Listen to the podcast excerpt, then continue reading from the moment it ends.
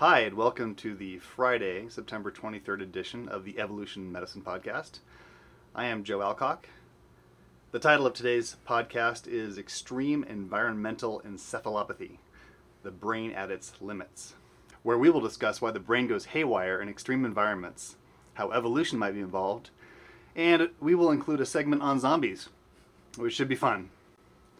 Today I'm joined by Daryl Macias. He's professor of emergency medicine here at the University of New Mexico, where I also work. He started the program in wilderness medicine here at UNM in 2000. 2000, and you were around during that time. You were finishing residency. I was finishing residency. I, I finished in 2000. So I promised in a previous podcast where we talked about high altitude evolution and discussed how various populations like the Andeans, the Sherpas in the Himalayas, and the Ethiopian Highlanders had each evolved distinct adaptations to high altitude. I mentioned that, that Daryl and I have had some expeditions to altitude. Uh, most Mhm. notably, uh, we went to Cotopaxi in Ecuador, and that was the highest altitude I've ever achieved. Mhm. But my altitude bona fides are nothing like Daryl's. What's the, what's the highest you've ever uh, ascended to? Uh, let's see now. I got up to a mountain called Huascaran. It's 22,300 feet, and it was delightfully sickening because I remember when I was climbing that mountain, it tops up into a plateau. My climbing buddy, who's French, was very competitive, and he said, I will get to the top before you did. So we both decided to sprint. It was the dumbest idea to sprint 100 meters to the summit, but that's about as high as I've been. And that's enough. That's enough. Yes, sir. So the highest I've been is about 18,500 feet. Uh, I didn't make it to the summit of Cotopaxi. I wisely turned around when I uh, started feeling like I had a headache and um, probably had some some mild acute mountain sickness. So that was enough for me. By no means am I a mountaineer. Uh, unlike Daryl, who has made this a centerpiece of his career and has spent a fair amount of time in the mountains. And I, I, if I remember correctly, Daryl, you mentioned that you might you thought about becoming a mountain guide early in your career. Yes, that's correct. Initially, even before medical school, I was a renegade climber, and I used to live out of my car in Yosemite, and I would climb all summer. And then, when medical school kind of decided my trajectory for the rest of my life, I had to decide well, do I want to be a guide? Do I want to be a physician? And at the time, in the 90s, there wasn't much of an option to be a guide that was easily done by physicians, which now there are actually physicians, but in the time we didn't have the idea of becoming a guide in America as readily available as now. So I decided I'm going to undertake emergency medicine. However, during my rotations at Harvard, remember UCLA and Harvard? Yes, I, was- I, had, I went to medical school also at UCLA. We both did, so we understand the culture there. Some training at Harvard, sure. I remember this little book, and it was called Medicine for Mountaineering, put out in the 90s by this guy named Wilkerson. I can't remember his first name, but it was put out by the Mountaineer Books, and they were purveyors of much of some of the wilderness medicine, I guess you could call it literature, textbooks. Now we have better resources than we've ever had before, but it was kind of an inspiration. I remember on my trauma rotation, the trauma attending just laughed at me and said, Come on, there's no such thing as medicine for mountaineering. And guess what, Joe? The idea of wilderness medicine, austere medicine, is exploding. So, unfortunately, that was a false prophet I worked with, that trauma surgeon, and I'm sure he's still middle aged and has a nice gut. And I understand we're going to be talking a little bit about the gut later, so that's going We to be have exciting. to bring gut microbiota into this as everything. and you know, I tell my students that half of what the received wisdom that we get from our elders in, in medical school and residency, uh, the vast majority of it is probably wrong. And we just don't know, you know which part is right and which is wrong as, as, as we're learning it. So, skepticism, Skepticism, is a yes. theme of this podcast and certainly of the classes that I teach. Absolutely. And I have learned too that having a vision, an idea, sometimes has to be promulgated because it keeps you healthy. But what it also finds out, as we were just talking offline, Joe, before we got on the podcast microphone here, was that gut microflora and some of the ideas behind zombie science would have been ridiculous 20 years ago. But now the scientific methods are being able to catch up to prove or disprove some of these things which we would have originally thought of as fringe science 20, 30 years ago. and we'll get to zombies. Nice. Uh, later in the podcast. Nice. I promised uh, during my last podcast on high altitude evolution that we'd, we'd have a discussion about your most recent expedition, Daryl. And I understand that you just got back from your trip. Uh, you went to Shishapangma, Yes, Shishapangma in and uh, a friend of yours died on that mountain. Yes, Dave Bridges died because of the mountaineering and the climbing that I was into. Dave was one of my mentees, so I was a mentor to Dave. I taught him climbing. We did much climbing together, especially when I lived out in California. As my career ended up going towards emergency medicine, I found out that I had to devote more time taking care of patients than I could climbing. But Dave was spectacular, and he was becoming a prodigy of his own right, and so was invited by another. Unfortunately, he passed away. Amazing climber, Alex Lowe, that many of our listeners may have heard of in the past. They were climbing with eight other individuals up this mountain, Kulwar. The mountain's called Shishapangma. It's just over 8,000 meters or 26,000 feet in elevation. And as they were scouting out a possible route to climb up and to ski down, it would have been the first Americans doing so. An avalanche hit them at around 19, 20,000 feet and buried them under 20 feet of ice and snow. And it was pretty tragic. This happened in 1999. And I, I remember you telling me about this uh, when I was a resident You remember that? a long, long time ago. This had a big impact on you. It really did because Dave was definitely one of my best friends, one of my best climbing partners, and whatnot. And when you lose somebody to such a freak accident like an avalanche, it really affects the core of what you do. A couple years before, Dave had invited me to be the medical doctor on an expedition to K2.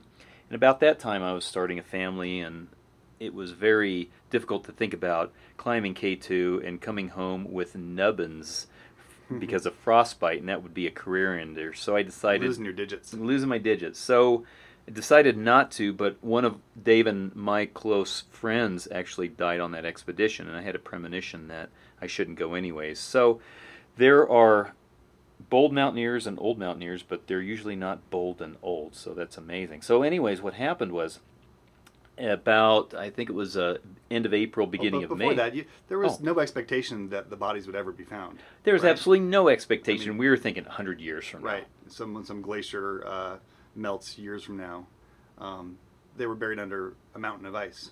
A mountain of ice. That's correct. Yeah. That's correct. So continue.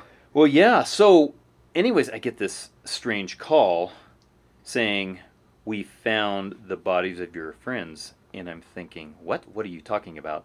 It ends up that another famous climber in the winter tried to make a winter ascent, uh, Shishapangma. His name is Ueli Steck, and him and his climbing partner actually found the bodies and contacted Conrad Anker, who was also part of that climbing expedition in 1999 and the description perfectly matched Dave and Alex's bodies. And so Conrad has a foundation to teach climbing skills as well as first aid skills to a bunch of the Sherpas over in Nepal. So he and his wife Jenny, who had actually who was actually married to Alex Lowe and remarried Conrad Anker, were returning, got this news, and that's where I came in as would I be willing to a go help find the bodies and b become the medical doctor, if you will. So that's how I got involved. Wow. Yeah, Crazy stuff. crazy stuff. Now the problem was we didn't have very long to do this, and now being a That's because nice of the climbing season. it's because of the climbing season. The weather was getting bad, and plus, just personally, now that I have a wife and kids and responsibilities here at the emergency department, No longer the renegade mountaineer. That you no, and we're running our diploma mountain medicine programs. I couldn't be gone as long as I would have liked to. So we had to do this mission in a period of two weeks, and we had to get up to an elevation of about 20,000 feet, 6,000 meters, and train very quickly. So I only had probably about a three to four week leeway to acclimatize myself. That's Is just that- nuts. Is that enough time to acclimatize? It is absolutely not. It's lunacy, sheer lunacy. Yeah. So here's what happened. I also became the physiological consultant, if you will, for some of the other climbers. Two of the people who were also associated with Dave, one is Dave's brother, actually, who is not a climber, but he had climbed somewhat, with my other friend, who's a lawyer actually, live at sea level. And so I had to make sure that they were going to somehow acclimatize. Dave's brother Dan was wearing one of these hypoxia masks that are touted to be the next greatest thing to slice toast, but they don't really help you acclimatize. So you're sleeping at sea level. You put on some mask that decreases the amount of oxygen av- available to you. Decreases the total amount of air. Air. But that's under normobaric Yeah. conditions. So, So it's it- normobaric hypoxia and it's somewhat contrived. Yeah. Sounds scary too. It was scary. Like suffocating yourself. Yes, and I can tell you a little bit about how he did on the mountain as we go along in Yeah. the discussion. My other friend was just busy taking care of his legal cases and trying to get things organized, and so he, like me, has a family, and it was hard to, for him to get away. However, I was fortunate to take advantage of our hypobaric chamber where I could train. I could train in the local mountains like you do at about 12,000, 13,000 feet, and I could actually go and have a few sessions in the hypobaric chamber at 18,000 feet. Yeah, so, it was so we're, so we're lucky. We are here lucky. at New Mexico, New Mexico, because we have access to high altitudes. Absolutely. Within a few hours drive, we can get up to. So it's easy to get to 10,000 feet. We can do that in minutes. Right, and where do we live? We live at uh, about 6,000? 6,000 feet Yeah. elevation. Right. Um, and as, as listeners to my podcast know, I tend to go up to higher elevations to exercise. Uh, it's nicer in the summer. It's more more pleasant. You get away from people. The air is clean, um, and it's just a great workout. Uh, so we're lucky in that way. But you mentioned hypobaric chamber. Yes. I know what you mean, but I'm not sure if our listeners do. So what a hypobaric chamber does is it evacuates the air from this large tank. It used to be a diving hyperbaric chamber, but a while ago the physiology, the exercise physiology department rather, decided, hey, you know, we can put a goncholator or some kind of device or contraption on this thing to suck out the air. And so there's multiple chambers that you do. It's a goncholator, like All that right. word. Yeah. Oh, Yeah. it's like the uh, what's the Rube uh, device? Well, anyways, we're getting off on a tangent. So what you could do is you can evacuate the air out of this chamber, and because you're evacuating air, you're also decreasing the ambient air pressure. And so what happens is you are causing an effect, an effective hypobaric hypoxic chamber. So you're decreasing the amount of air, you're decreasing the amount of air pressure, and it's a sufferfest. So is this like these hypoxia tents that people use, athletes use? No, absolutely not. Yeah, it's different. It's because the hypoxia tents are under conditions of normobaric or whatever ambient pressure you live at hypoxia. So many scientists have debunked these things. They may have some utility. However, it takes a lot longer to use these types of tents and of course you can have your family around, but they're not quite as effective as good old hypobaric hypoxia. Yeah, so the chamber mimics the experience of being at very high altitude. Es correcto. Um, yes. Has the same impact on your body that it would be to actually be at 18,000 feet. yes. So you guys were uh, trying to get your bodies ready for this experience. So we got ready for the experience. I felt somewhat okay. Remember that we cannot necessarily exercise our way to altitude acclimatization. It just doesn't work. You actually have to spend time at high altitude. So I would take And- some sojourns up in the Sandias at 10,000 feet. I'd sleep overnight and, you know, take advantage of exercising in the other local mountains. Is this like hypoxic preconditioning or is this something different? It's it's kind of like hypoxic preconditioning, but that's a little bit It's a different. little bit different. It's a little bit different. Hypoxic preconditioning is where you take an extremity, you put a blood pressure cuff over it, and you hope that what'll happen is you're it's actually called ischemic preconditioning and mm-hmm. so what you're trying to do is hurry up the process of acclimatization and that will work for about up to 18 hours at altitude but you're going to be longer than 18 hours at altitude so the jury is out it doesn't really work for long sojourns Okay. But spending time at altitude or in a hypobaric chamber, that's got some pretty good evidence for it. yes Well, before we plunge into the rest of your story, Daryl, I wanted you to talk a little bit about uh, the experience you had on Mont Blanc when you encountered a blue climber. One of the bl- the blue climber is uh, another climbing partner of mine that actually started becoming blue or hypoxemic because he was at altitude and he didn't acclimatize as well. And this is in Peru. But I've seen several blue climbers. You're alluding to the time when you and I went up Cotopaxi. And when we went to Cotopaxi, we took one of our other emergency medicine faculty up there, and she was blue. In fact, I have a great picture of it, and it was a blizzard in that early morning start. And what happens with the blizzard is you're actually effectively decreasing the ambient atmospheric pressure, thus, it's simulating actually an increase in altitude, if you will. And she was blue and she had to turn back. She just was not healthy. I remember the one person that we had on that expedition who had high altitude cerebral edema. Yeah. That was interesting. So it's interesting that these high altitude exposures, one of the major organ systems that gets affected is the brain. Yes. And of course, when your brain's affected, that we, that tends to take things to the next level in terms of severity. Everything relies on the proper functioning of the brain, particularly your ability to get off the mountain safely. If your brain's not working, then that's going to make it pretty tricky. So this is something which is you've encountered a bunch of times, and we've encountered in uh, Cotopaxi, Ecuador. So I've had acute mountain sickness. You've had acute mountain sickness. It just doesn't feel good. On Cotopaxi, I remember coming down off the mountain. I felt great. But when we got down to 12,000 feet, which is where our base camp was, which was our nice hotel, I just started getting a terrible headache and I couldn't understand it. And I think there's a continual inflammatory process even after you descend. And the thing about high altitude cerebral edema is it does not immediately go away. It isn't like high altitude pulmonary edema where you descend and you're fine. High altitude cerebral edema, maybe because of the prolonged swelling, inflammation, it continues to hit you hard. And one case in Shishapangma I had was one of the climbers could not get out of the tent. He couldn't get out of bed, and I was This, like, this is on your on your recent this is on our expedition. recent expedition, and I was going, oh my gosh, I wish I had kept up with this guy, but you know, I was having my own hypoxic uh, ordeal, so Right. it was very difficult, and I ended up giving him a boatload of medicines, oxygen, and he ended up getting better, fortunately. So, so there are some medications that, that might work. But before we get into that, I mean, what do you, what do you think, Daryl? How many deaths do you think happen because the brain's not working? What, what I would call the encephalopathy of extreme environments. So a brain function because the human brain is not evolved to deal with these extreme extreme conditions.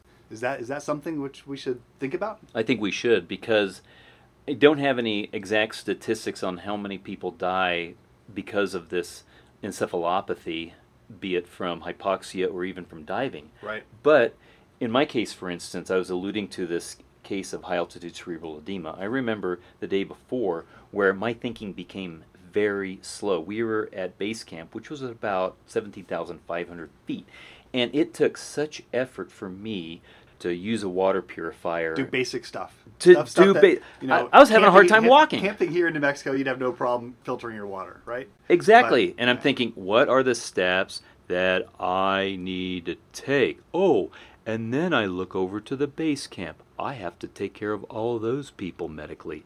It was really a chore. I was mm-hmm. thinking about 50% slower. So, can you imagine, Joe, these guys who push for some sort of high altitude summit, they make a lot of mistakes. They may not tie in correctly, which has happened a lot in Everest. Mm-hmm. They may make really bad decisions. The 1996 Everest tragedy highlights a lot of bad decision Yeah. making. So And Jon Krakauer uh, described that very nicely in the book. Very In the Thin nicely. Air. Uh, Mm. and I think the statistic that, that stood out to me is that three percent of people that attempt Everest die, and that meant, that number may be higher now with the recent avalanche that affected a lot of Sherpas. Absolutely. That number may be higher than three percent now. Right. Well, we know that there's up to a 50% case mortality rate for high altitude cerebral edema. It depends on a lot of conditions. Could they be evacuated and things like that? But I'm telling you that the idea of the encephalopathy of extreme environments is a real and present danger.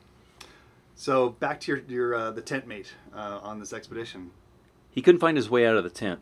So, to make a proper diagnosis of high altitude cerebral edema, you have to get him out of the tent, you have to walk him, you have to do what we call a tandem gait test, which basically means that you put it's a sobriety test, if you will, like the cops will do if you're drunk driving. And he failed that.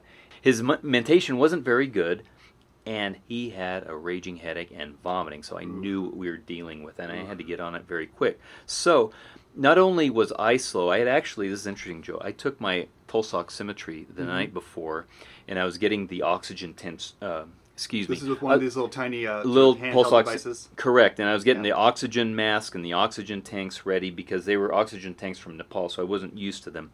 And I uh, had an oxygen saturation of 73%. Keep in mind that normally you're going to saturate at about 100% at sea level.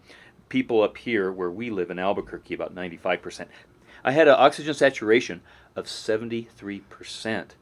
So, Seventy-three percent. yes. You know, if someone, if, they, if, uh, if I get an EMS call, and if I'm working in the ER, and they call over the radio, we're bringing in someone Intubate. with a uh, the oxygen saturation of 73%. Yeah, we're going to have respiratory therapy there. We're going to be ready to do rapid sequence intubation Right. because probably they're not going to turn around. Exactly. Well, the nice thing about being an expedition doctor is I had access to my own oxygen bar. So I took a few hits, went to bed, slept great. And that could be dangerous too. But Right. uh, at any rate, I woke up getting ready to rally the troops because I was also one of the expedition leaders and our friend was staying in the tent, so I had to go full action.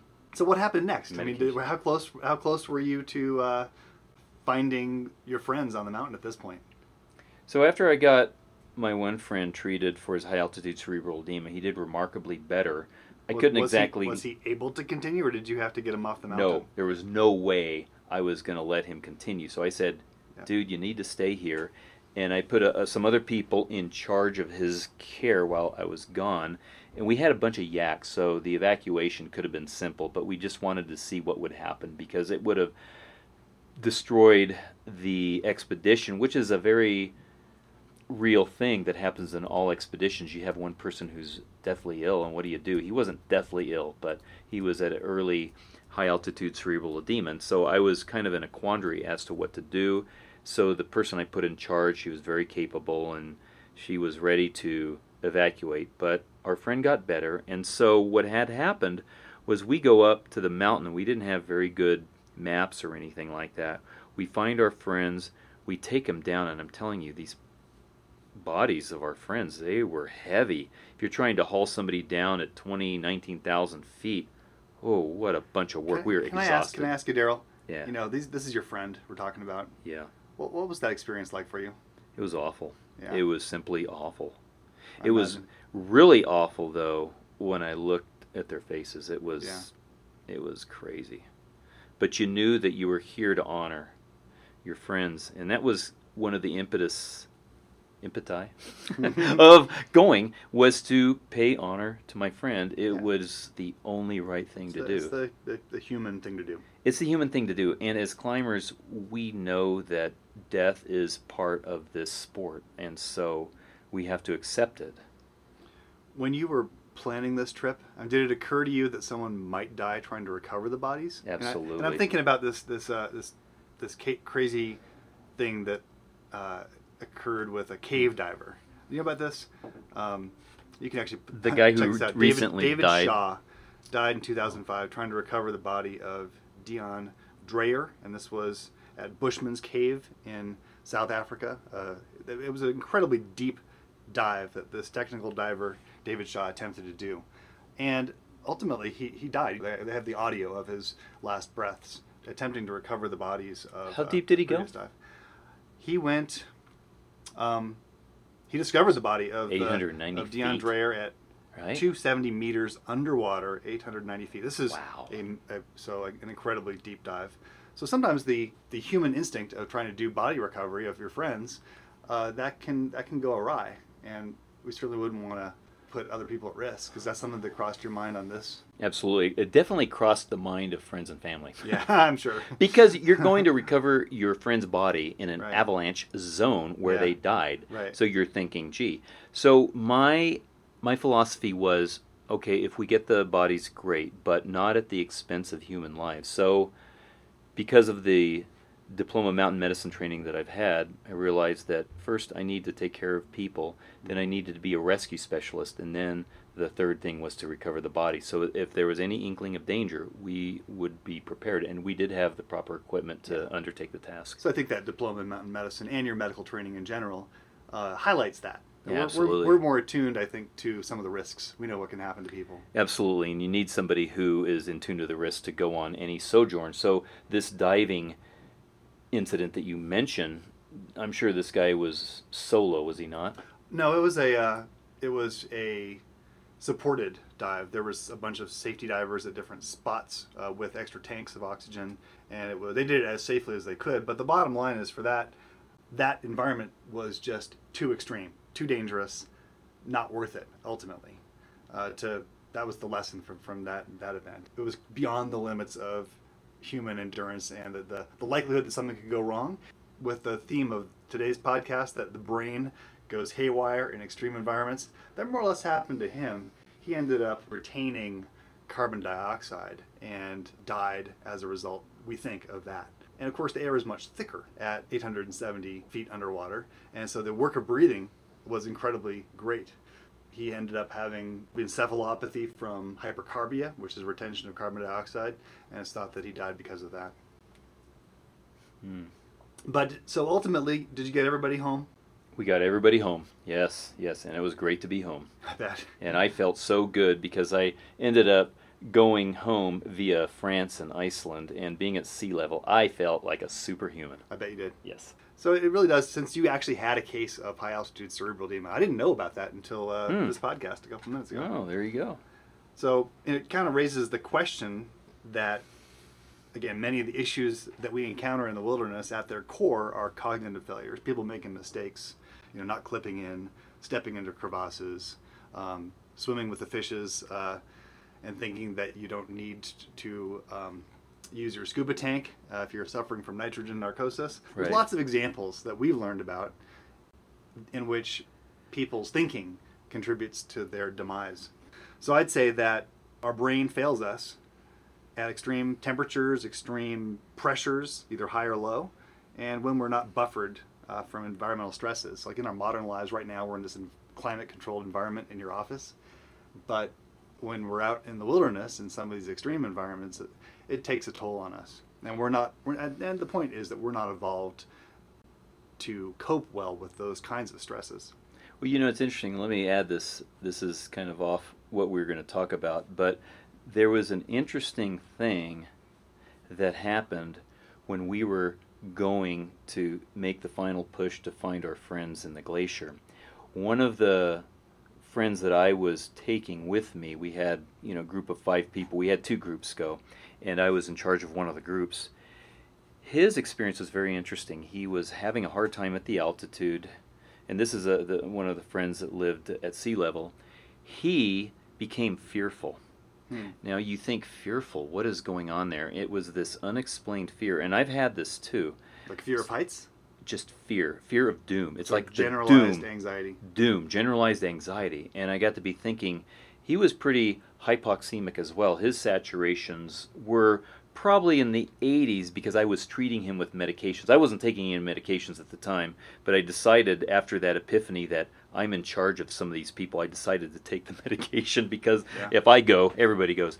Um, not quite like that. That's a little heroic sounding, but you know my gist. So, anyways, my other friend, he just had this strange anxiety and i got to be thinking you know when the blood flow is compromised you undergo a lot of stress. What happens is that prefrontal cortex the decision making part of your brain is compromised and what takes over is the amygdala the central brainstem that reptilian reptile brain, that we talk yeah. That's exactly right and emotions take over and they can be really strong You know, and I, I'm thinking about my shift last night in the ER where we had people that were agitated and agitated delirium. Probably not too different from what you're describing. their amygdalas were working great it's a common Right. evolutionary string Yeah. So the common pathway when your brain's not working is uh, to, in some cases, become extremely anxious, agitated, and, fight or flight Yeah, a little fight or flight also. Exactly. Or fear. Freeze. So there are similarities if we're going to talk about this encephalopathy of extreme environments or this zombie-like condition in which we lose the capacity for rational thought. We see it a lot in a bunch of different settings. Uh, acute mountain sickness and, and HACE, we've mentioned that. We have colleagues that take part in and supervise in extreme endurance athletic events Yes. like uh, the Western States 100 mile uh, race, in which uh, hyponatremia is a real risk, and that can cause seizures, coma, death. And its more mild manifestations, uh, makes people not think correctly and make make uh, make make mistakes. Um, heat stroke is another good example. And Yes. hypothermia, people do bizarre things before dying, like taking off all their clothes. Exactly. And that was described in Jon Krakauer's book, Into Thin Air. Yes. And then, of course, we we have nitrogen, nitrogen narcosis and Uh, we know that well. tension of we do. Yeah, most most recreational divers have experienced that. Oh, it's fun. So what what is that? T- Tell us about, about your experience with with uh, nitrogen narcosis. Well, Joe, you remember when you and I were taking our advanced dive course over at Blue Hole? That's a place in uh, central New Central Mexico. New Mexico, Santa it's Rosa. An artesian well. Yeah. It's a limestone cave with fresh water flowing out at, at, at, a, at a constant temperature, and it's a good place to dive. It's the only really really accessible place to do a deep dive in you know the continental US, U.S. At least this part of the U.S. Right, and it's at 4,000 feet elevation. So when you and I were making the dive to 80 feet, what happens is the dive master who's teaching us some of the skills and is testing us to become advanced open water divers did a little test. We went to 80 feet and he had us do simple math problems. And I remember he gave me a simple division problem on this little underwater whiteboard and I could not do it and I just started laughing. It was just hilarious. And I don't know why. I would what's so funny about division? What's so funny about not doing a math problem? But I was just giddy. You ever got giddy? Uh, a little bit where you feel you feel really good. You feel real And good. So is And that that's your, is that your amygdala? What, what's going on there? I guess it could be your amygdala. It could be the lipophilicity, the affinity for nitrogen to dissolve in fatty tissues such as brain, and it affects you. And it's Right. like drinking a martini. That's why they call it martinis. call law. it the Martini's law. That's right. So the nitrogen is thought to have an anesthetic, like an anesthetic gas-like effect on your brain. Well, so far this has been great, Daryl. Um, Yeah. I, I have I brought in a couple of papers so we can do a, a little review of some of these uh, topics I wanted to cover today. All right, here they are. One one which was brought to my attention by Elise Bik, who is in charge of Microbiome Digest, and she uh, highlighted this paper about gut fermentation promoting decompression sickness in humans. So this is a paper published. What journal did we say say this was? Journal of Applied Physiology. 2016. We've talked about decompression sickness. Decompression sickness can also affect the brain uh, when you get bubbles that obstruct the flow of blood and oxygen delivery in the brain and elicit an inflammatory response. Yes. So that's what we've taught our students.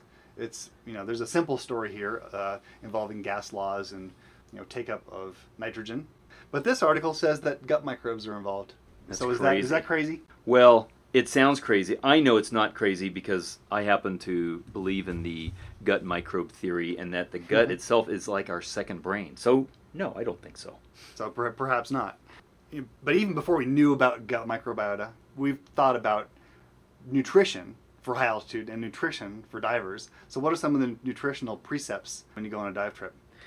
One of the things that we're taught in diving is you do not want to eat food that will cause gas, like beans and whatnot, because it will just we, make have, you. We have talked about that, we have talked about that. and we didn't. We weren't thinking about gut microbes when we when we had this conversation. No, we're Yeah. thinking of methane. We're thinking of methane, of course, the baby. methane methane is the production of fermentation of methanogens, gut bacteria, and archaea in the gut. Right, exactly. Turns out. So it should have been obvious to us that the gut microbes are involved. But you don't smell it underwater. Right. But you also get high altitude flatus expulsion, This is- this is is what they call it at altitude because you're more likely to produce more air, if you will, or methane in your gut as you're ascending to altitude, and you just got to let it go. That's true. But you know, the interesting thing is, Joe, is we Mm-hmm. find that at high altitudes, the appetite is severely compromised, and you wonder why. Yeah, yeah. Well, that's that's a interesting. I have some ideas about that too. What are your Um, ideas? Cleason and colleagues did work where they measured endotoxin, the cell wall component of gram-negative bacteria in high-altitude mountaineers uh, hiking, trekking in, in the Himalayas, and they found that there was a signature of increased endotoxin in the blood of these mountaineers. We know that endotoxin is anorectic; it makes you not want to eat. Correct. So perhaps We see the- that in septic these patients, hypoxic too. stresses, Vomit. the, the gut not getting enough blood and oxygen, your brain not getting enough blood and oxygen, that may cause a leaky gut. So bacteria and, and toxins, including endotoxin from the gut, makes its way into the bloodstream, affects the brain, makes you not want to eat. Well, help me understand because my understanding is there are good bacteria in the gut and they provide an effective barrier against some of these pathogenic bacteria. They cause the barrier to be strong. There's So good right. tight So- so- so junctions. there there's are- IgA. Yeah. hmm So there are uh, some bacteria that seem to strengthen uh, gut barrier function, and others that uh, seem to impair it. So how do we avoid that? I think it, Yeah. it, it depends. Interestingly, fiber fermenting bacteria in general are thought to actually strengthen the gut barrier function. So you fi- we dietary fiber? fiber? maybe. But then, then again, there's some evidence, like this paper that we're just talking about. The authors are, how would you pronounce that? With uh, That would be Sébastien de Maistre, Nicolas Vallée, Emmanuel Gempp or Jean. And these, these folks are, are Swiss, as I understand it. And again, the title is, of this paper is Gut Fermentation Seems to Promote Decompression Sickness Blatteau, that guy is well known in Humans, is that right? Yes, Ah. in diving Blatteau. medicine. I've Yeah, run into yeah, his articles. Blatteau. So what this, th- I'll just summarize this real briefly Okay. for, for you. They had uh, pe- people that had presented to their institute, their hyperbaric center, which is how we treat people with decompression sickness, and they admitted 39 divers that had neurological, I mean, affecting the brain, uh, decompression sickness. They compared this to 39 healthy control divers that did not have neurologic DCS. And then they measured their gut fermentation rate with a breath test. So a simple test measuring exhaled hydrogen in this case. And we know that hydrogen is a, is a byproduct of bacterial fermentation. In fact, hydrogen can indicate uh, fermentation of otherwise undigestible sugars that occurs in the lower gut, but also in the, in the uh, small intestine as well. So these divers seem to have some evidence of a abnormal fermentation pattern. So this might be diet. This might be too much fiber, so fermentation substrate, or it may be too many of the bacteria that are involved in the fermentation causing the hydrogen. They have some rat data that also support this hypothesis that diet and microbes predispose in rats to decompression sickness. This is the first paper that suggests in humans that something similar is happening. And I would guess that there's going to be a whole series of papers that are going to come out that are going to provide some more robust physiologic link between the composition of bugs in our guts and our predisposition for decompression sickness. But this might have a big impact on the things that we eat on a dive trip. Maybe we shouldn't have a lot of indigestible carbohydrates on a dive trip. Maybe we should eat hmm. different kinds of foods. We don't know. That study's not been done yet. Well, what's interesting, if you listen to the work of Michael Greger, and he actually wrote a book, it's pretty interesting, How Not to Die. He calls these bacteria that eat fiber and that keep you happy and decrease overall inflammation of the body prebiotics. So we've got Right. Antibiotics, which of course there's a big controversy with that. There's probiotics, which are the bifidobacterium and some of the stuff in the yogurt. And then there's these prebiotics. You keep the bacteria that you have endogenously happy. You let them eat fiber and they're happy. But maybe that's not a good idea in diving. I don't know. Maybe, so we don't know.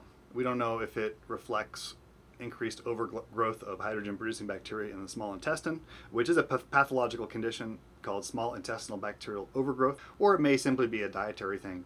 Hmm. You know, in general, I think that for overall health, eating beans and having a high fiber diet seems to promote health and longevity and is protective against cardiovascular disease. I'm not going to advise anybody listening here that we should they should take out fiber from their diet. Eat But red meat and some McDonald's. Yeah, there may be some specialized conditions, Sorry, maybe McDonald's. immediately right before Right. a dive trip, in which it, you, you might want to forego some of these things. So it's an, I found it an interesting thing. It, it ties together my interests in gut microbiota, uh, you know, evolutionary considerations, and wilderness medicine, all in a nice, nice little package. That there could be something going on there. Again, with the the core idea that we are we are mismatched. Us genetic lowlanders are mismatched for these extreme environments. It does weird things to our bodies, our brains, and our microbiotas, I guess we weren't meant to be at high altitude. and maybe not underwater. Maybe not. Maybe. But it sure you is fun. Have you heard about the aquatic ape theory? No, I got to hear about You this. the no, theory? what is this? What is this new teaching? Uh, well, it's, it's not new, it's new to me. and uh, it's gotten some recent press. So the idea is that many features of our bodies, um, the fact that we have a you know, little, little uh, tiny bit of webbing between our digits here, the fact that Ah. we're hairless, Yes. um, the fact that we have big sinuses that, that contain air, uh, the fact that we have a diving reflex. Yes. Uh, that this all reflects something about our having a evolutionary past that includes an aquatic phase. Suffice it to say that uh, I think that the aquatic ape theory has a lot of problems. Um, the main criticism of the aquatic ape theory is that it's an explanation that seeks to explain why we seem to retain some features that are good for maybe suppose, supposedly good for us underwater, but then it doesn't explain why these features have persisted up until now when clearly we have not been aquatic for a very very long time. Except So- if you're Michael Phelps, sure. Yeah, sure, exactly. Well, he may be aquatic. He may be. Uh, all right. Now your gills are looking pretty good, Joe. So we're on to fish. Let's Oh, I uh, love fish. let's let's uh, segue Zombie into fish. zombie fish. so I promised you zombies. You know, the argument that I've I've made is that many of what we see in wilderness medicine involves brain malfunction. We lose control of, of our cognition. We make bad decisions. It's almost like some external force takes over our brains. You know, we're talking uh, metaphorically here. But people have been interested in this zombie phenomenon. Now, you've been to Haiti. Yes, I have. Did you encounter zombies? I encountered some very interesting individuals I'm sure under the influence of maybe it was substances or some Oh, sort of supernatural Yeah. effect. So the zombie phenomenon, in which people either have come back from the dead or appear to be taken over by forces that are not themselves, that is intrinsic in the voodoo tradition. I'm by no means an expert in Haitian voodoo. Are you? I am not, but it is very interesting, and you could actually tie in Haitian zombieism and, if you will, possession by malevolent spirits. Yeah. So it's a, it's, a, it's almost Yeah. a very similar idea. You can tie it in, I believe, th- with quantum physics, strangely enough, and the metacosm. But we—that's a no other podcast, there, baby. Okay. well, I'm gonna I'm gonna highlight. This is an article which was published in our literature, Accident and Emergency Medicine. Ooh, English. Journal, yeah, Journal of Accident and Emergency Medicine. This is a 20 year old paper, 1997, but it's a review of ichthyosarcotoxism, poisoning by edible fish.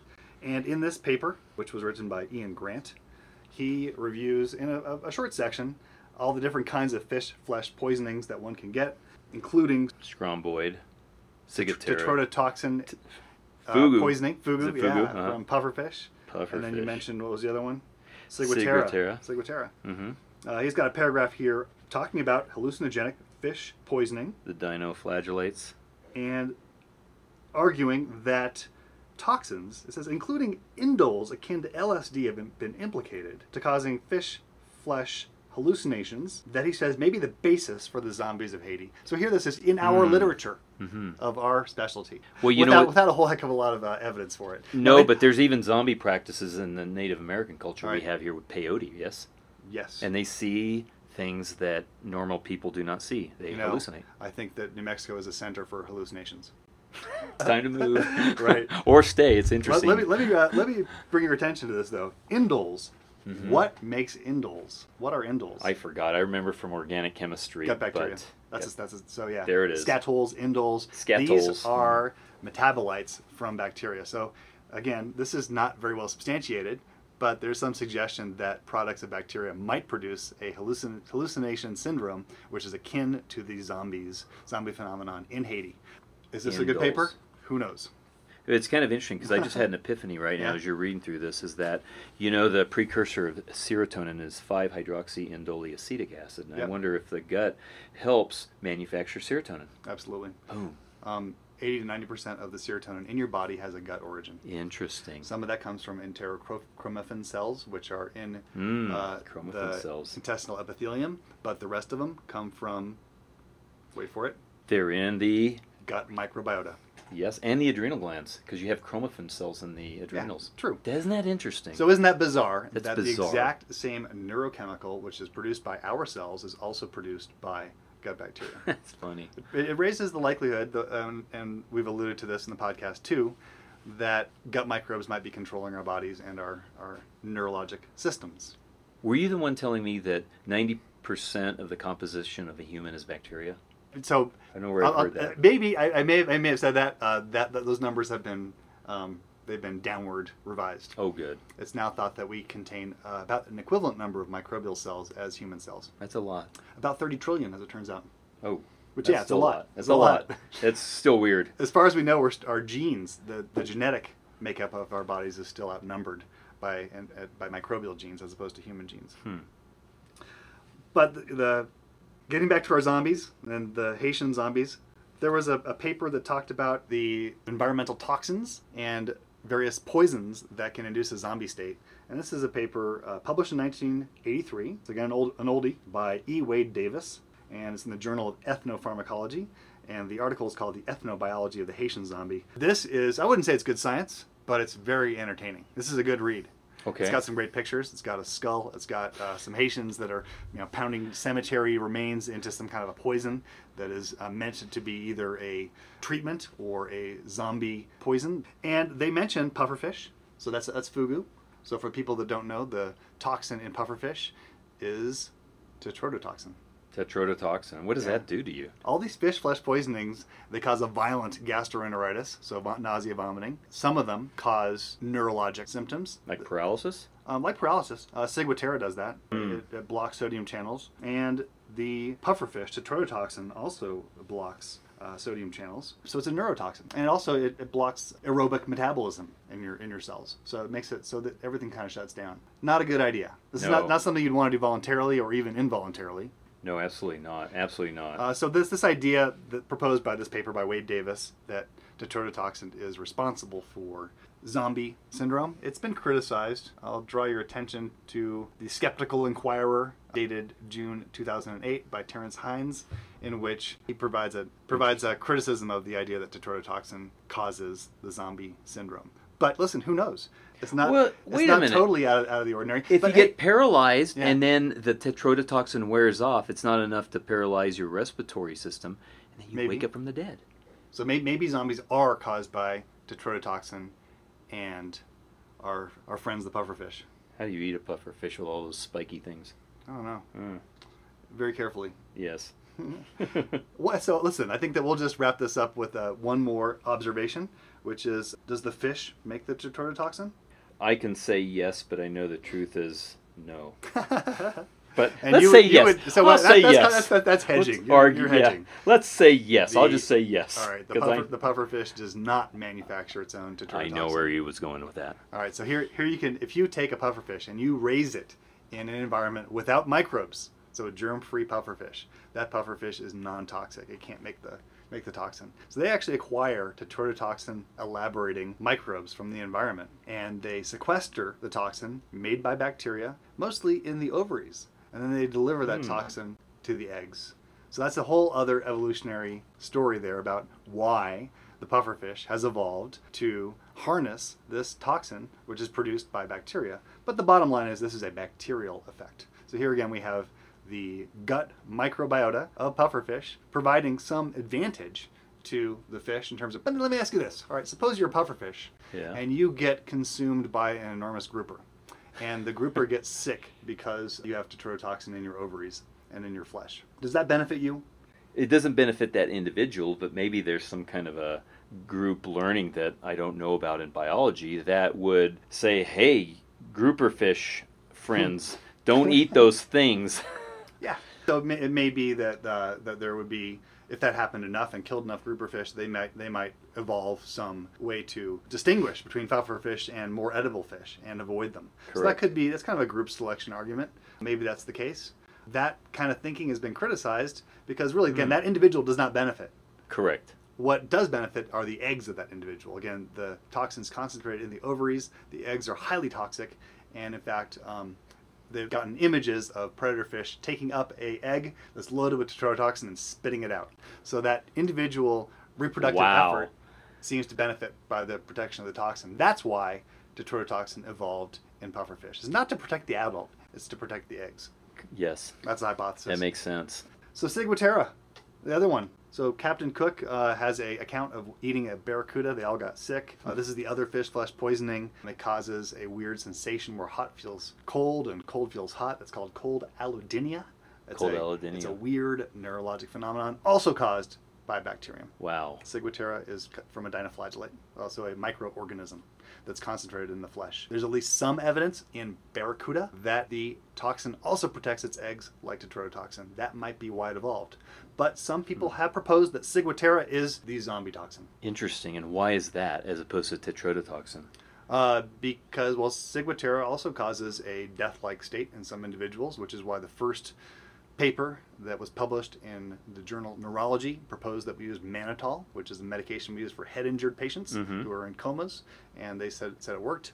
Uh, that has been tested in randomized controlled fashion, and now we no longer use mannitol for Ciguatera uh, toxicity. But listen, we've covered a lot of ground here. Whew. Yes, we have. That's great. Everything from zombies to fish to all the weird ways that your brain malfunctions at altitude and deep in the water. So yeah, we have a lot of opportunities for uh, for zombies. Unless you have anything else that you want to mention, uh, I will say that we are starting a zombie apocalypse medicine conference. Oh, please, come I'm- on listening. now. Oh, all right. I'm all ears. this is all science, evidence based. We're not we're not making stuff up. here. Well, tell me about it. I know nothing.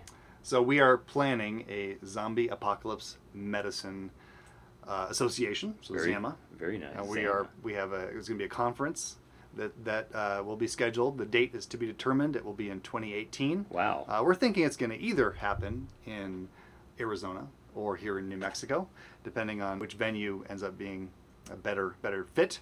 But we're going to explore all these things. We're going to explore mind control by parasites like the microbiota. We're going to talk about ways in which Wow. our cognition and free will is impaired by conditions like these wilderness medicine diagnoses that we've talked about in this podcast, and a whole lot more. Zombies are a great way to introduce evolutionary thinking and wilderness and disaster medicine to a larger audience. I think that sounds great. Wow. Well, good luck. Keep us informed on that. That sounds exciting, Joan. It's been great just talking about this stuff. Yeah. Well, thanks so much, Daryl. I agree. Great conversation, and we will keep this up. All right, Joe. Well, thanks a lot for inviting me. We put out a podcast, so if you folks are interested, listen to our podcast. It's on iTunes and it's called Wilderness and Environmental Medicine Live. Ah, shameless uh, self promotion. Shameless plug.